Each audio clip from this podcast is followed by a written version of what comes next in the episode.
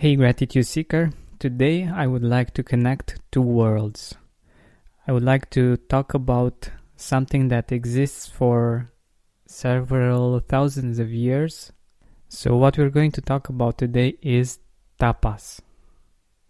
And I'm not talking about the food, I'm talking about a spiritual ascetic practice voluntarily carried out to achieve spiritual power or purification.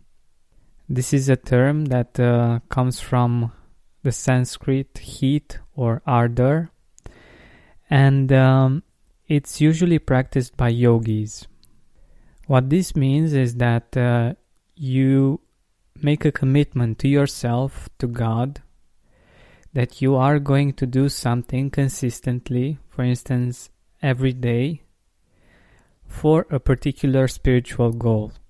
Usually, uh, yogis do asanas or different kind of breathing exercises or go through all kinds of austerities. But we can do this as well in our life, and uh, we can connect it to the modern day challenges like the 21 day challenge or the 30 days challenge or something like this. Usually, a tapas is much longer. It may take years or even decades. But we can use the same principle that is thousands of years old to improve our life. And um, I think it's very beautiful to to see that there is something as old as this that points to us doing something consistently and to it having um, a positive influence on our body, on our soul, on our mind, and that it actually helps us grow. So, why am I talking about this? I thought I would share this with you because you can use your gratitude practice as a form of tapas as a form of uh, mental, emotional, or spiritual exercise, a commitment that make that you make to yourself or to your creator, to God, to do for your betterment, for you being a better person for the people around you. And what's really important about this is to actually do it to commit and to stick with it, and you will see that you will enjoy amazing results.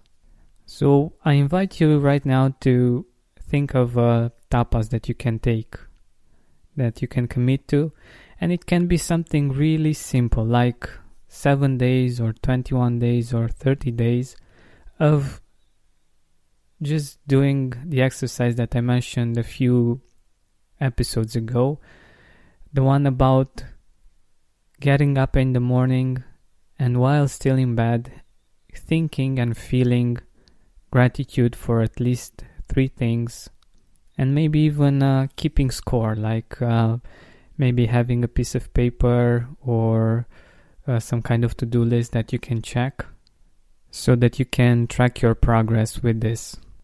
The thing is to start with something simple and to see that you're able to do this and that you're able to have this practice and hopefully in time it will actually become part of you.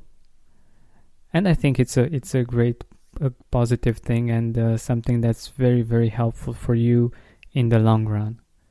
Plus you being able to do this will give you the confidence to take on bigger goals bigger um, commitments knowing that you're able to to to go through them and to get to the to the end of it.